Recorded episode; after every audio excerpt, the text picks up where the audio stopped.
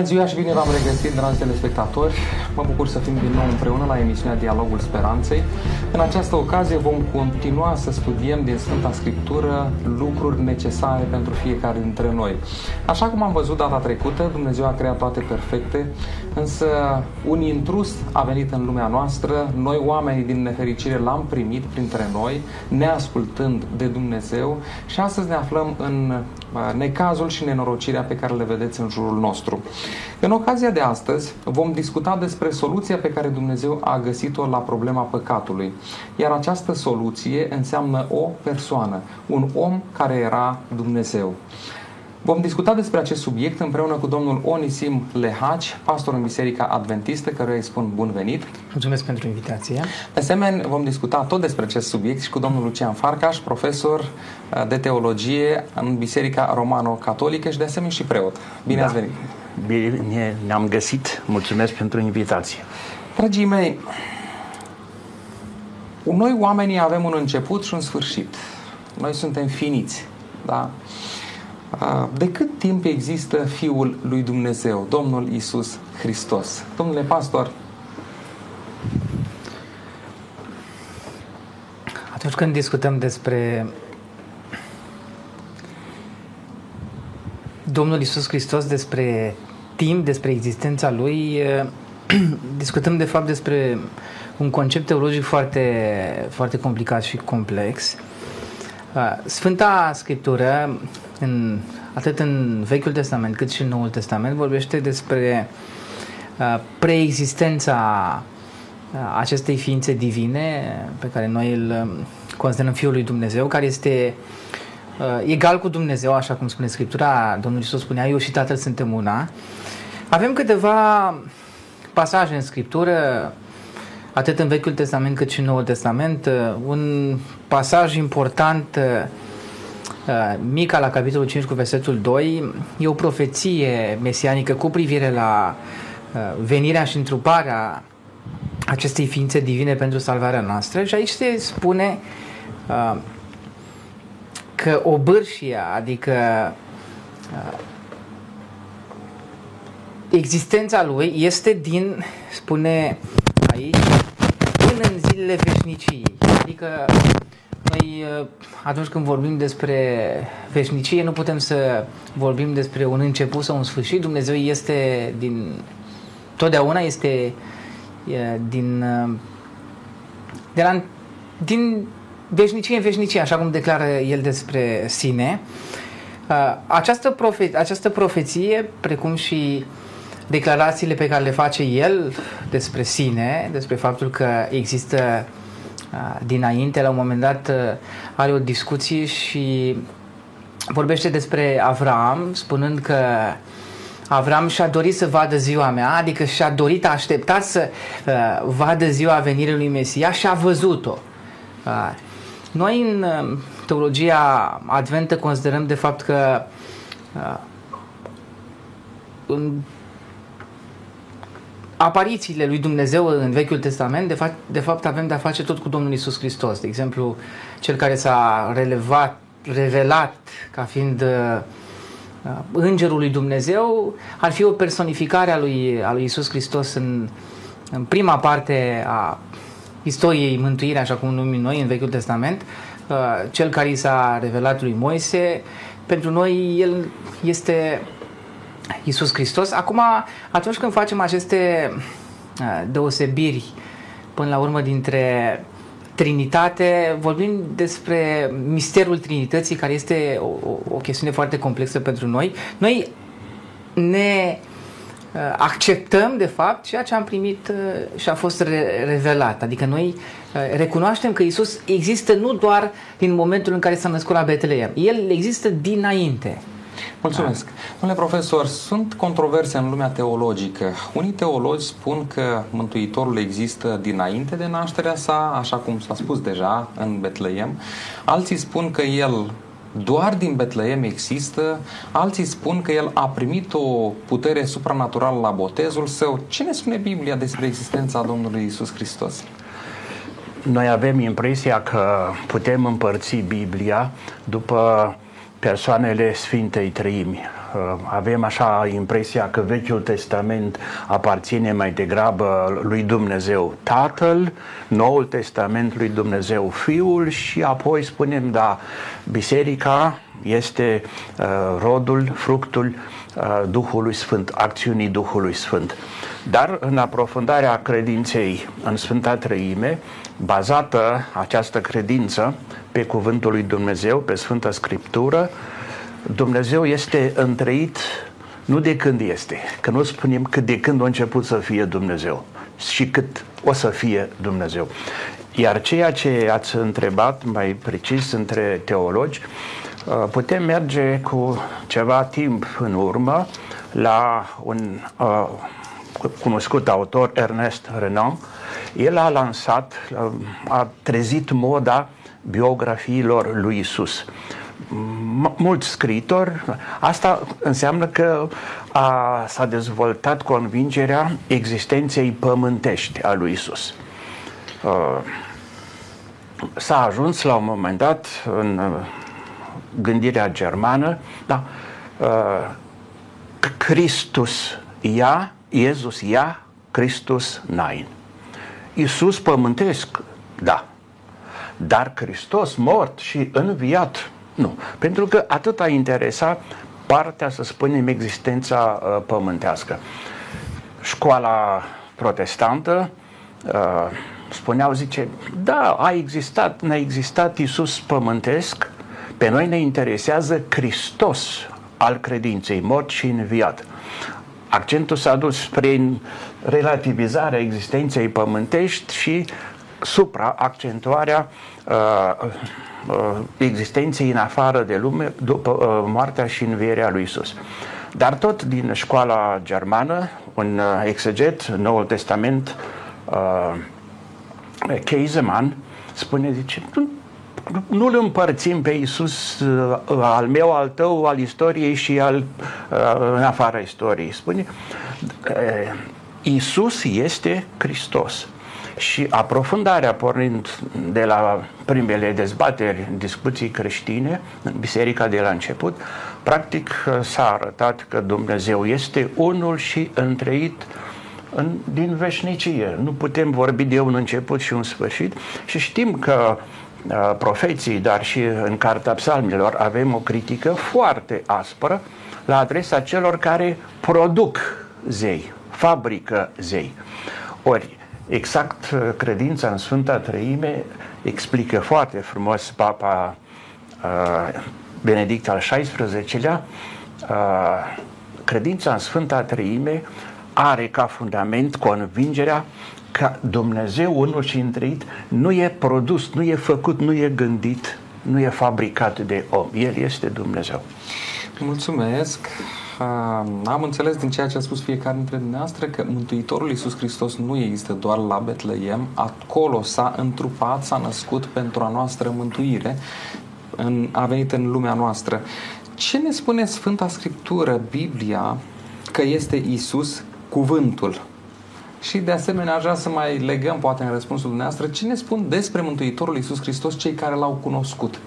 pentru că e important să, să știm opinia celor care s-au întâlnit cu el, au văzut lucrările sale. Domnule pastor? Cred că cel mai important uh, text uh, cu privire la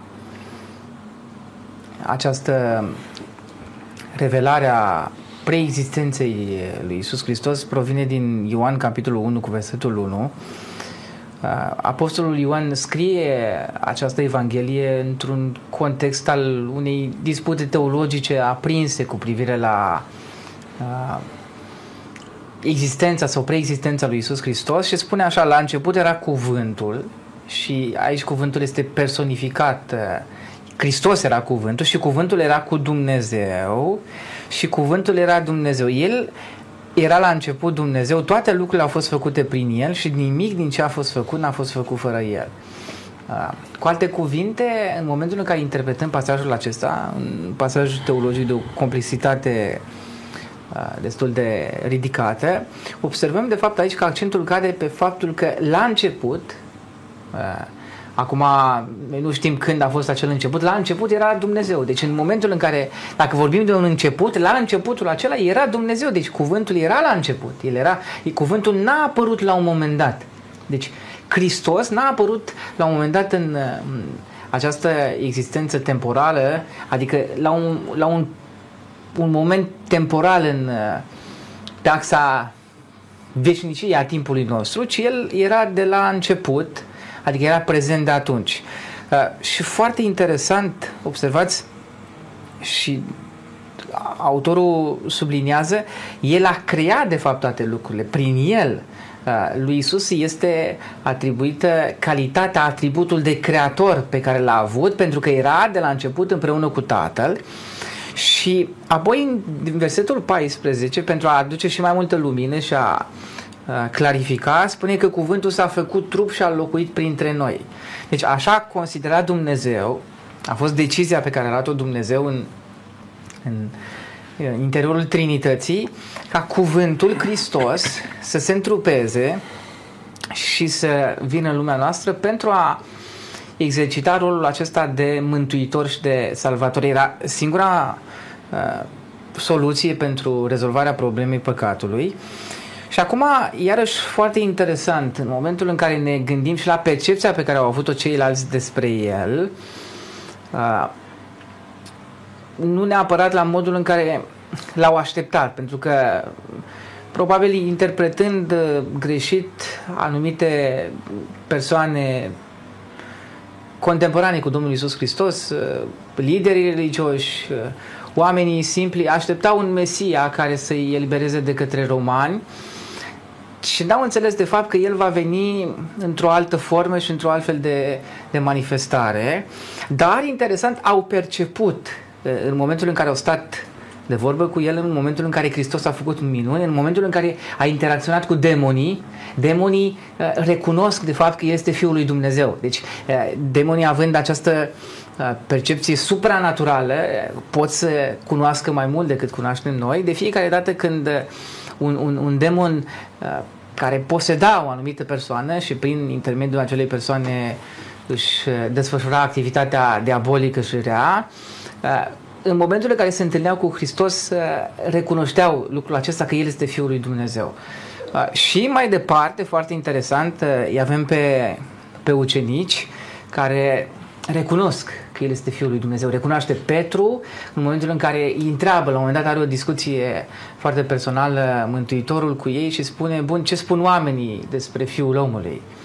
Și observați, în momentul acela Iisus folosește epitetul fiul omului, care evoca de fapt natura umană, evoca rolul lui uman. Și Petru răspunde, adică trece la, la altă latură, înțelege divinitatea și spune, tu ești Fiul lui Dumnezeu. Deci, observați, a fost o, o percepție clară, oamenii au înțeles, inclusiv în momentul în care era pe cruce.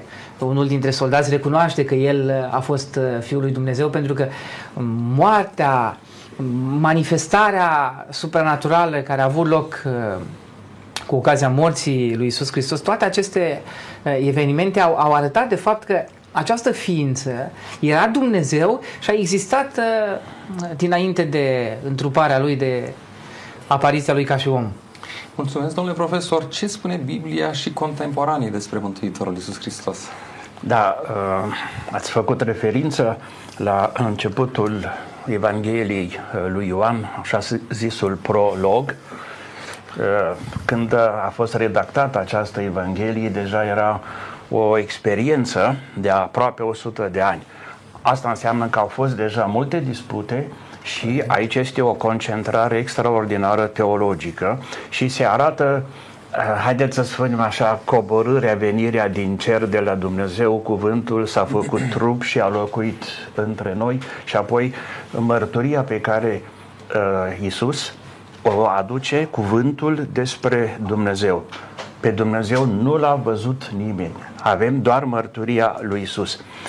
Dar uh, la fel de importantă este și viziunea, de exemplu, uh, lui Luca, Evanghelia lui Luca, care ne prezintă cele mai multe detalii despre copilăria lui Isus. Și el începe cu niște date uh, normale, umane, științifice, uh, uh, persoane istorice, locuri geografice, cu, spun specialiștii, cu destul de multă precizie pentru timpurile acelea. Și ce vrea să spună lucrul acesta? Da, Dumnezeu, Fiul lui Dumnezeu, cuvântul, nu a rămas undeva deasupra norilor, așa plutind și de acolo supraveghind. Și... Nu, ni se spune foarte clar că Fiul lui Dumnezeu uh, s-a făcut om santru, poate spune Paul, s-a uh, întru totul asemenea nouă oamenilor, afară de păcat și merge și mai departe, că s-a înjosit, s-a umilit până la treapta cea mai de jos, moartea uh, și încă moartea pe cruce. Ori aici este important uh, Luca, uh, puțin altfel și Matei, cu generațiile, listele acelea de generații, uh, vor să arate că de fapt uh, cel care a murit și a înviat, o mare personalitate, are și o realitate istorică. Așa cum la marile personalități avem dovezi uh, istorice, nu?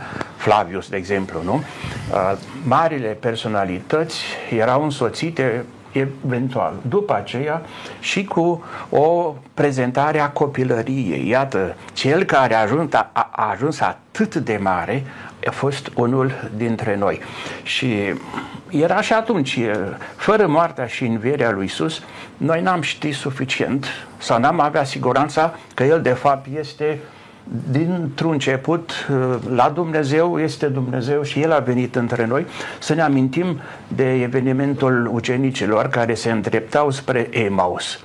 Iisus se adau alătură și îi întreabă de ce cu ei, de ce sunt triști.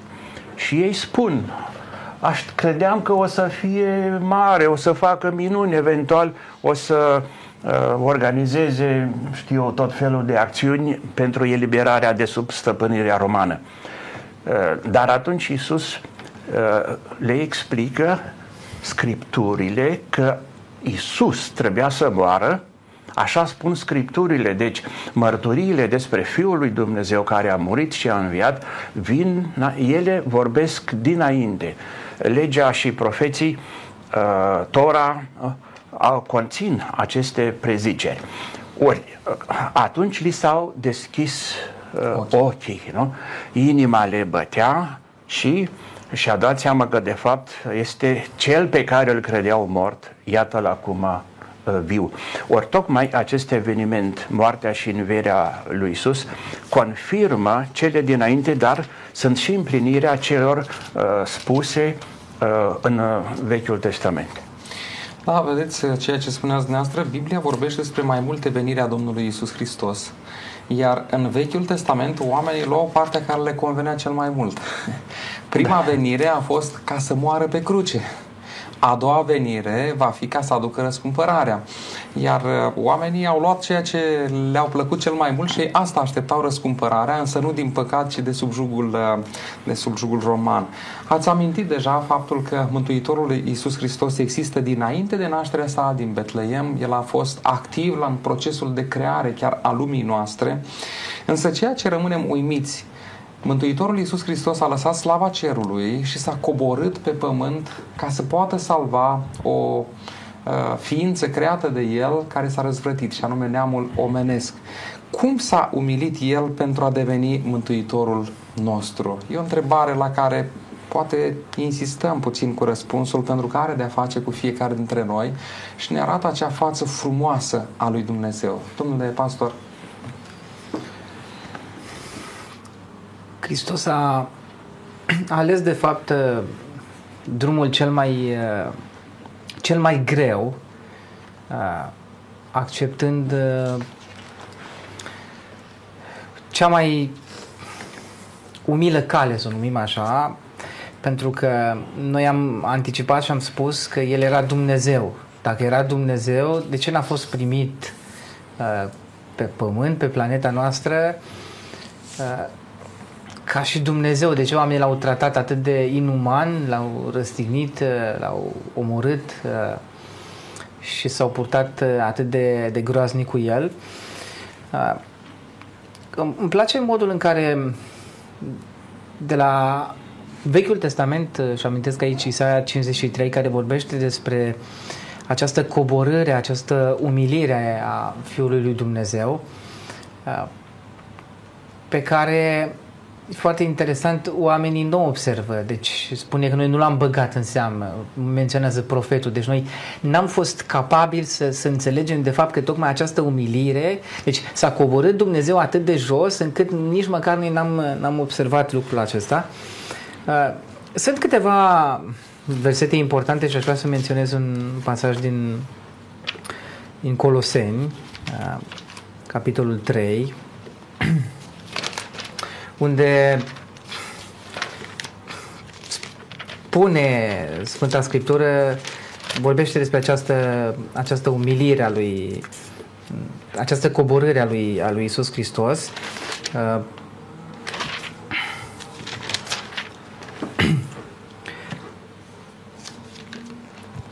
spune așa, uh, El este chipul Dumnezeului celui nevăzut, cel întâi născut din toată zidirea. Deci el a, a fost reprezentarea Tatălui, a avut reprezentarea Tatălui, a venit ca reprezentatul Tatălui, a purtat acest uh, chip divin și în același timp s-a, s-a, coborât, uh, s-a coborât atât de jos.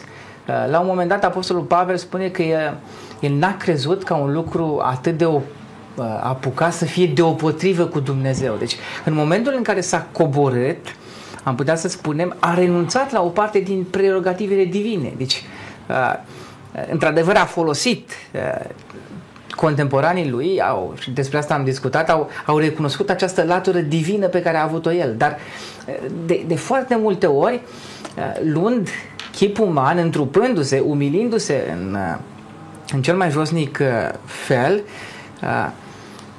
acest uh, Hristos, de fapt, uh, a fost și a trecut neobservat de către oameni pentru că era, era om, purta chipul de om și s-a coborât atât de jos. Acum, întrebarea este de ce a făcut lucrul acesta?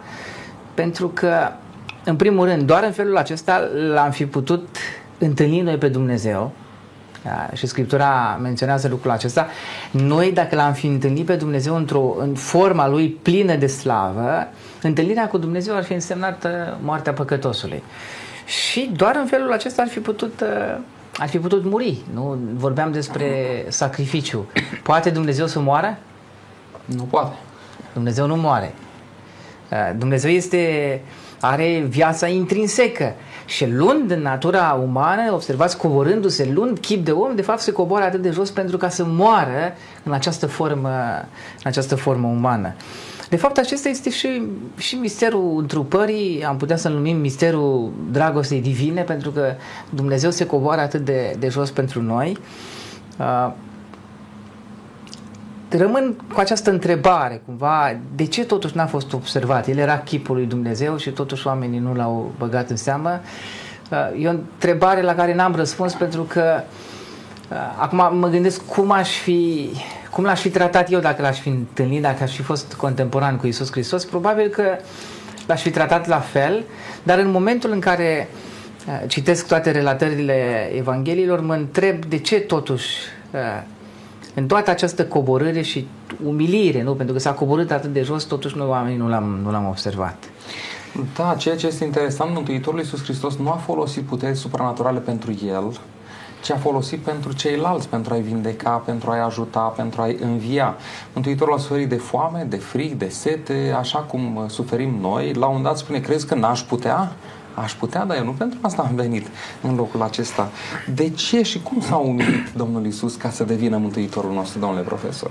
Am putea pleca de la mai multe dezbateri relativ recente uh, despre filmul Pătimirea a lui uh, Gibson, unde, să spunem, o critică foarte dură, foarte aspră, uh, consideră că este prea multă violență, mai ales biciuirea lui Isus, pur și simplu trece parcă orice limită și ceea ce ne interesează pe noi este faptul că nu cruzimea loviturilor, nu cruzimea violenței, nu cruzimea chinurilor, torturilor, uh, sunt prețul, sunt mijlocul prin care am fost mântuiți, pentru că asta ar afecta foarte grav gratuitatea harului, gratuitatea mântuirii. Ori nu putem spune, nu putem interpreta în felul acesta că Dumnezeu undeva este înscris în uh, rândul zeităților, zeilor uh, capricioși care vor sânge, vor jertfă, uh, sunt cruzi și așteaptă prețurile. Știm că uh, erau multe forme religioase uh, care, uh, în care erau jertfiți oameni. Inclusiv în uh, istoria Israelului s-au notat astfel de momente și profeții au criticat, au ajuns să-și jertfească proprii copii. Deci asta ca o idolatrie foarte, foarte periculoasă și uh, care atacă, spunem, identitatea, dreptatea de vină. Ori, uh, aici noi nu putem spune că Isus uh, în suferințele sale, în umilirea lui, prin tot ceea ce a suferit, uh, că el este o victimă eventual neputincioasă, dar care se resemnează în fața unei voințe, unui plan ascuns, tăinuit. Iisus nu vrea această suferință de dragul suferinței. Să ne amintim de rugăciunea lui în grădina Ghetsemani. Nu? Îndepărtează de la mine această suferință, dar dacă alta este voința ta, atunci facă-se, facă-se voia ta. Ori asta ce înseamnă și întâlnim la Ioan, Evanghelia lui Ioan foarte clară această precizare. Nimeni nu-mi ia viața. Eu o dau. Ori în cazul acesta înțelegem umilirea, suferințele, nu ca o victimă neputincioasă, deci destinul ce ți-e scris pe frut, ce ți-e Scris pe frunte ți-e pus. Ți-e pus, nu, nu uh, ceva, spunem, uh, hotărât dinainte, ci este vorba de uh, dăruirea de sine a lui Isus. Eu îmi dau viața. Noi am avut uh, chiar duminică, uh, duminica trecută, la Sfânta Liturghie, Evanghelia uh, despre bunul păstor. Uh, Bunul păstor este cel care își dă viața pentru oile sale. Deci el își dă, nu eu iau alții și aici am putea comenta, dar nu este spațiul uh, uh, cu miorița noastră, unde sunt cei trei păstori și unde un uh, păstor moldovean practic este neputincios în fața agresiunii celorlalți doi și el cumva se împacă, așa, discută cu uh, Miorița Laie, Bălaie, care de ceva timp are o comportare mai uh, îngrijorată, nu? Ei, aici avem, sens- avem uh, ideea puțin așa necreștină că uh, baciul uh, moldovean de fapt este neputincios nu? Uh, și îi iau alții viața. Pe când Iisus, păstorul, nu? El își dă viața. Uh, și uh, dacă ne uităm și motivația umilirii este faptul că deja de la începutul activității publice, a predicii lui Isus, a minunilor, da? el vestea împărăția lui Dumnezeu. Și știm că unii s-au deschis în fața darului, în fața împărăției, alții au întors spatele. Ori aceștia, practic, uh, deseori, nu? și s-au, uh, s-au sfătuit, au dat, uh, s-au înțeles să-l omoare. De câte ori avem în Evanghelie, în timpul vieții.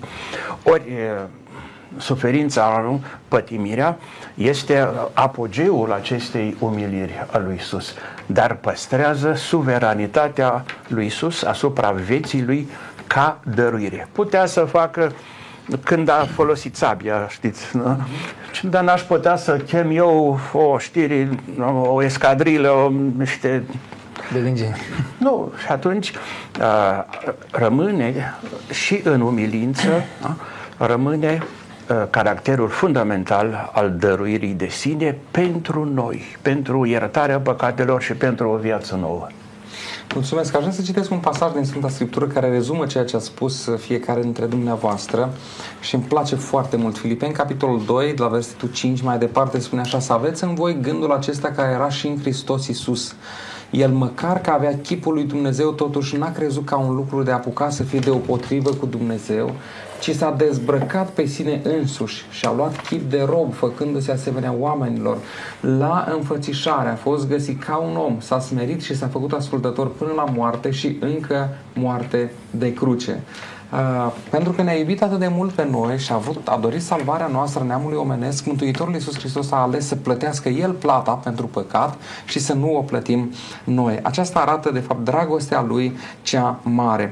Haideți să vedem puțin cum a petrecut Domnul Isus Hristos uh, timpul pe acest pământ, ce a făcut în timpul lucrării sale pământești înainte de răstignirea lui pe cruce uh, pentru a plăti pentru păcatele noastre și atunci când i s-a cerut să-L arate pe Tatăl, ce răspuns a dat Mântuitorul Isus Hristos? Domnule pastor.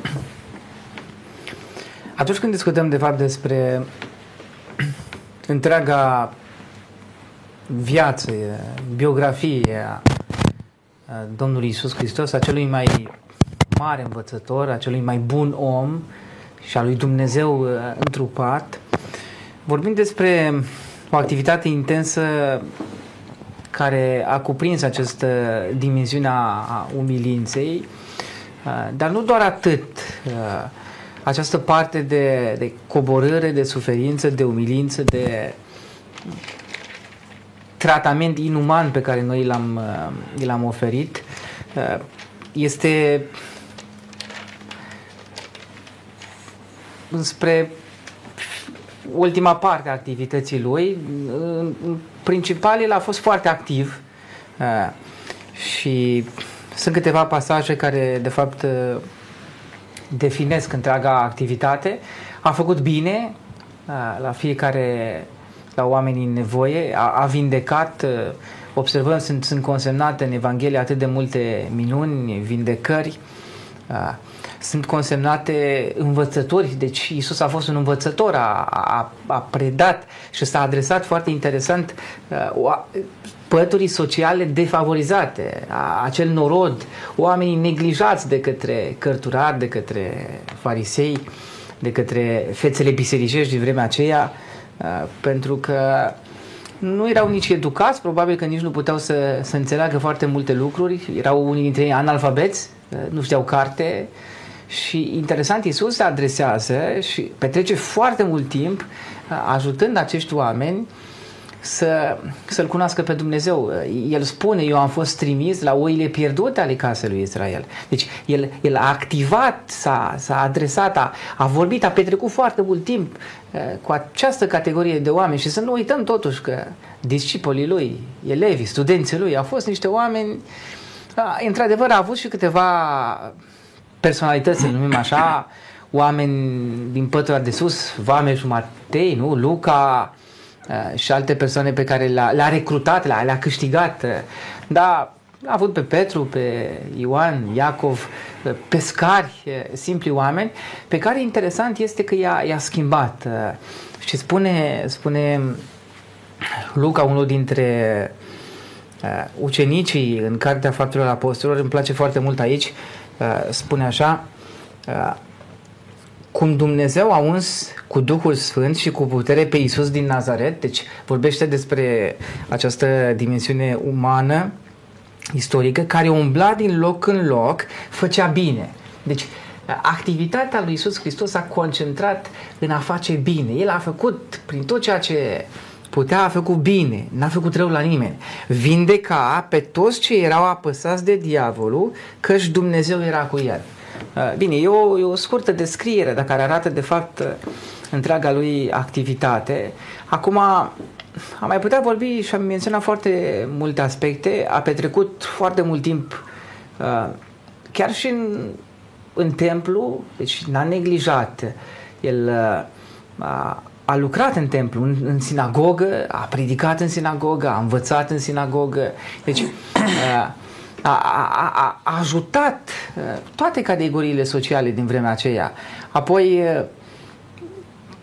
putem menționa și, și alte activități. A stat la masă cu păcătoșii, vă dați seama, a participat la petreceri, erau uh, petrecerile din vremea aceea, mese, uh, a fost la nuntă, a activat și acolo nunta din Cana Galilei, deci a avut o, o viață foarte, foarte complexă, cu o multitudine de, de activități pe care le-a făcut și a pătruns, s-ar putea să spunem, în fiecare domeniu social. Interesant, la un moment dat, e preocupat și de uh, să ajute și acei oameni în societate care sunt cumva neglijați de către noi, cerșetorii, orbii. Deci la un moment dat când e, e, se întâlnește, interacționează cu aceste categorii de oameni, îi vindecă, îi ajută. La un moment dat e, e pus în fața situației să, să judece o, o femeie prinsă în adulteră, nu știu, era o prostituată, avea alte antecedente și Isus tratează și această situație și încearcă să, să o câștige, să o reabiliteze și spune pleacă și să nu mai păcătești. Deci Isus în toată activitatea lui a, a schimbat de fapt oamenii, a făcut acest bine despre care ne vorbește Scriptura și a, a lucrat de fapt împotriva diavolului. În activitatea lui Isus Hristos, el de fapt s-a, s-a dat în momentul acela o luptă puternică între binele, între forțele binelui și forțele răului și până la urmă impresia este că au câștigat forțele răului nu pentru că l-au răstignit, el e înfrânt, e capitola și interesant. Știți când apare sentința? În momentul în care se gândesc, de fapt acționează și fac complotul acela după învierea lui Lazar. Adică el înviază o persoană și aici iarăși vedem acea, cealaltă latură, natura lui divină, înviază o persoană, îl înviază pe Lazar, prietenul lui și în momentul acela îi spun gata, nu mai putem tolera, trebuie să scăpăm de omul acesta pentru că este prea periculos. Mulțumesc, domnule profesor, îl putem vedea pe Tatăl. Ce răspuns dă Mântuitorul Iisus Hristos la această întrebare? Da, uh, la rugămintea uh, lui Filip, Iisus îi reproșează într-un fel, de atâta timp ești cu mine și tu îmi ceri să ți-l arăt pe Tatăl, spune, eu și Tatăl una suntem. Cine mă vede pe mine, îl vede pe Tatăl. Iisus întruchipează uh, pe Tatăl și așa cum uh, spunem noi în teologie, Iisus este chipul perfect al Tatălui aici între noi pe pământ. Și de aceea uh, putem face paralelă și cu acea scenă în care Ioan parcă ajunsese el la un dubiu, este, nu este Isus, dar este cel pe care l-a botezat, nu? Și l-a identificat ca fiind mielul, nu? Care ridică, uh, ridică da. Uh, ei, și când vine delegația trimisă de Ioan la Isus, sigur, atunci uh, Isus uh, nu face o apologie asupra persoanei. Îi, îi invită să privească în jurul uh, lor, să vadă minunile, semnele care de fapt uh, dovedesc împărăția lui Dumnezeu care a început deja să se realizeze și uh, specifică Isus că aceasta este lucrarea Tatălui. Și cine vede astfel de semne are o legătură uh, de har cu uh, Dumnezeu Tatăl. Iisus l-a arătat pe Tatăl. Și în felul acesta, uh, mai ales Evanghelia lui Ioan, eu și Tatăl una suntem. Tatăl lucrează, este la lucru și eu sunt la lucru și el face nu lucrarea lui, face uh, lucrarea Tatălui.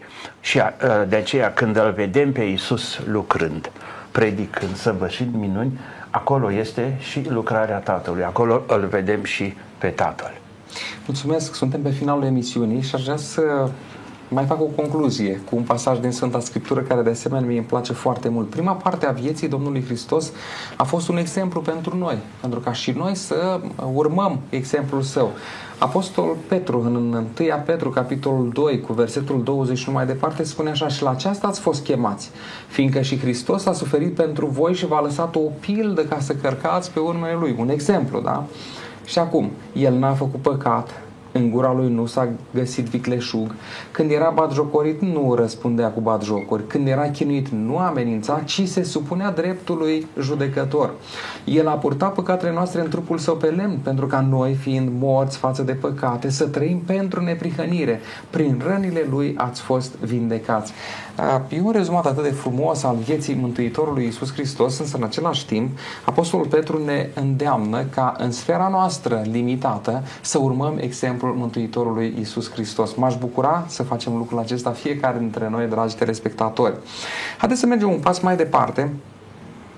Cum putem să fim noi împăcați cu Dumnezeu și când lucrează Dumnezeu această împăcare cu omul? Sunt anumite religii care spun așa, nu creștine, ci de o altă factură, dar nu spun mai mult. Uh, atunci, prin puterile tale poți să te ridici, să te ridici, să te ridici și când ajungi extrem de bun, ajungi la o stare de uh, uh, sfințenie. nu? De sfințenie. Haideți să folosesc doar atât, un, un cuvânt mai general, da? Uh, Biblia vorbește despre cu totul altceva. Cum suntem noi împăcați cu Dumnezeu și când a lucrat Dumnezeu această împăcare? Domnule pastor.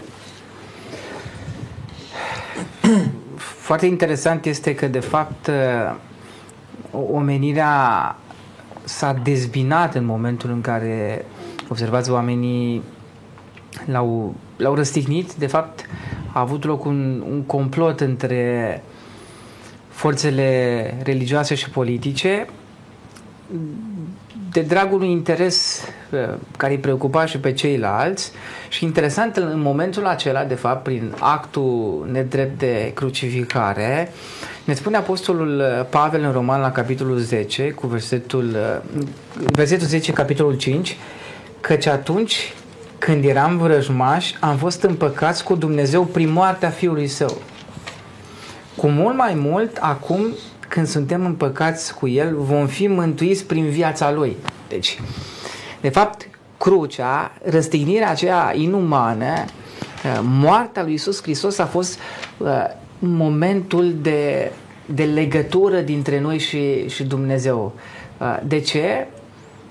Pentru că să nu uităm că Isus Hristos a fost nevinovat, El nu merita acel tratament, a murit fără păcat, dar a făcut-o pentru noi. Deci, El a fost uh, mijlocul prin care, de fapt, uh, Dumnezeu a ales să ne, să ne împace cu El. Uh, și mai mult decât atât, observați până aici Apostolul Pavel că uh, vom fi mântuiți prin viața Lui. Deci această împăcare uh, continuă. Deci am putea să spunem că actul de la Golgota a inițiat procesul acestei împăcări, s-a, s-a realizat acest început, dar el, el continuă pe parcursul vieții noastre, pentru că dacă noi nu-L acceptăm ca mântuitor, uh, salvator, nu nu-L acceptăm pe Hristos în viața noastră, nu ne putem împăca cu Dumnezeu. Deci El este personajul, persoana care zilnic ne ajută și în momentele în care noi greșim uh, și păcătuim. El este uh, persoana care se interpune între un Dumnezeu sfânt care pedepsește păcatul și ne ajută pe noi să ne, să ne împăcăm. Uh, rolul lui de, de mijlocitor, nu? Uh, Iisus Hristos, noi, potrivit uh, teologiei pauline prezentate în evrei, Iisus este prezent în ceruri ca și un mijlocitor, El este mare preot și are tocmai rolul acesta de a ne împăca cu Dumnezeu. Deci acest rol este foarte important. De aceea să nu uităm că inclusiv Domnul Isus Hristos a, a fost un împăciuitor, a încercat să-i împece pe oameni, a, a fost un om al păcii și ne, ne cheamă de fapt pe fiecare dintre noi să ne împăcăm unii cu ceilalți și cu Dumnezeu. Asta e, e activitatea lui Hristos, e activitatea lui salvatoare și mântuitoare pe care o, o realizează în dreptul nostru. Domnule profesor, cum suntem noi împăcați cu Dumnezeu? Da, este interesant cum uh, în scrisoarea către romani Apostolul Paul accentuează da, un aspect uh, inuman, adică omul nu-l poate înțelege. Tocmai când eram în dușmănie cu Dumnezeu, tocmai atunci Dumnezeu l-a jertfit pe Fiul Său ca să ne împace cu El. Eram în dușmănie cu El. Și spune el, dacă în dușmănie fiind Dumnezeu se îndură până la a jertfi pe uh, Fiul Său, cu atât mai mult de acum, împăcați fiind, având o altă legătură de har de comuniune cu Dumnezeu, uh, va continua mântuirea noastră. Um, mă gândesc așa spontan, uh, în anul sabatic, în tradiția uh, iudaică, cine avea sclavi, nu? trebuia să îi elibereze. Nu era suficient să elibereze de sclavie, de această condiționare. Trebuia să-i dea suficient să aibă de, uh, pentru viață el, soția lui și familia lui. Adică nu te trimite cu mâna goală. Când Dumnezeu ne-a mântuit, noi fiind în dușmănie cu El, uh, nu ne-a lăsat cu mâna goală, a zis, bine, gata s-a terminat cu a. Nu, uh, pentru că nu e suficient să, biru, să fie biruit răul. Trebuie început cu binele, cu, cu uh, practicarea binelui. Ori asta este perspectiva împărăției lui Dumnezeu, împărăția vestită de Isus.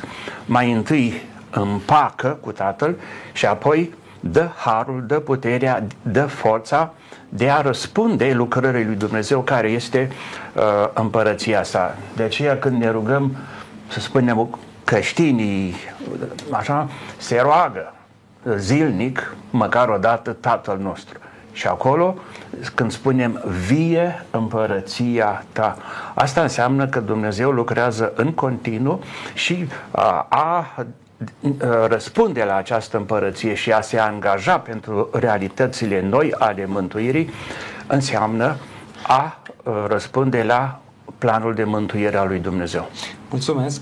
Domnilor, într-un minut aș vrea să concluzionăm oarecum emisiunea aceasta, dar să răspundem și la o întrebare. Unde este găsită singura noastră speranță pentru salvare sau pentru mântuire? Unde o găsim? Domnule pastor, un minut. Uh, în Hristos. Nu există nicio personalitate, nicio persoană care să se să ne poată ajuta să se interpună între noi și Dumnezeu în afară de Isus Hristos. De fapt, este singurul nostru mântuitor care ne poate ajuta și interesant la un moment dat Sfânta Scriptură vorbește că El este singurul mijlocitor între Dumnezeu și oameni. Nu ne poate ajuta nimeni. Singurul care ne poate ajuta și prin care putem să obținem mântuirea este Isus Hristos. Cred că rămâne provocarea pentru noi să folosim această oportunitate și să-L cunoaștem atât de bine pe Hristos, pentru că, de fapt, cunoașterea lui Hristos înseamnă o relație, înseamnă apropiere, înseamnă o relație specială pe care o avem cu El, prin care obținem în cele din urmă mântuirea. Viața veșnică este să te cunoască pe tine, nu? Asta spunea Hristos. Mulțumesc foarte mult pentru participare. Domnule profesor, care este singura posibilitate de salvare? Da, noi avem uh, în urma Conciliului al doilea din Vatican o Constituție care se cheamă Lumen Gentium și vorbește despre biserică. Dar titlul se referă la Isus, care este uh, Lumen Gentium, lumină a popoarelor, dar care Isus vorbește sau ne întâlnim cu Isus în biserica în care El este prezent, în care L-a trimis pe Duhul Sfânt să ducă mai departe lucrarea noastră în iubire, în speranță și în credință. Mulțumesc tare mult și dumneavoastră pentru participare în această emisiune. Dragi telespectatori, aș dori să încheiem emisiunea din această ocazie în care am vorbit despre omul care era Dumnezeu, despre cel mai drag, cea mai dragă ființă care ar trebui să fie pentru sufletul nostru cu câteva versete din Sfânta Scriptură. Faptele Apostolului, capitolul 4, versul 12. În nimeni altul nu este mântuire, căci nu este sub cer niciun alt nume dat oamenilor în care trebuie să fie mântuiți. Atât de mult ne-a iubit Dumnezeu încât Mântuitorul Iisus Hristos, Fiul Lui, a venit în lumea noastră ca să ne, ca să ne salveze. Un alt verset, 1 Ioan 3 cu 1. Vede ce dragoste ne-a arătat Tatăl? Să ne numim copii ai Lui Dumnezeu. Atunci când îl primim pe Mântuitorul Iisus în inima noastră, devenim copii ai Lui Dumnezeu. Prin păcat ne-am rupt de Dumnezeu. Însă prin Mântuitorul Iisus Hristos această legătură se reface. Și ultimul verset și cel care îmi place foarte mult și apropiat sufletul meu se găsește în Evanghelie după Ioan, capitolul 3, versetul 16, fiindcă atât de mult a iubit Dumnezeu lumea, că a dat pe singurul lui Fiu, pentru ca oricine crede în El să nu piară, ci să aibă viața veșnică. Dorința lui Dumnezeu este salvarea noastră. Dorința lui Dumnezeu este binele pentru noi. De aceea a venit Mântuitorul în lumea noastră, a trăit printre noi fiind un exemplu, a murit ca să plătească vina păcatelor noastre și așa cum spune Biblia și crezul creștin, iarăși va să vie cu mărire și slavă. Te invit, dragul meu, să-L primești pe Iisus în inima ta. Te invit să-L iubești, te invit să-L urmezi, pentru că atunci când El se va întoarce, să fii împreună cu El pentru veșnicie. Până data viitoare, la revedere și Dumnezeu să vă binecuvânteze.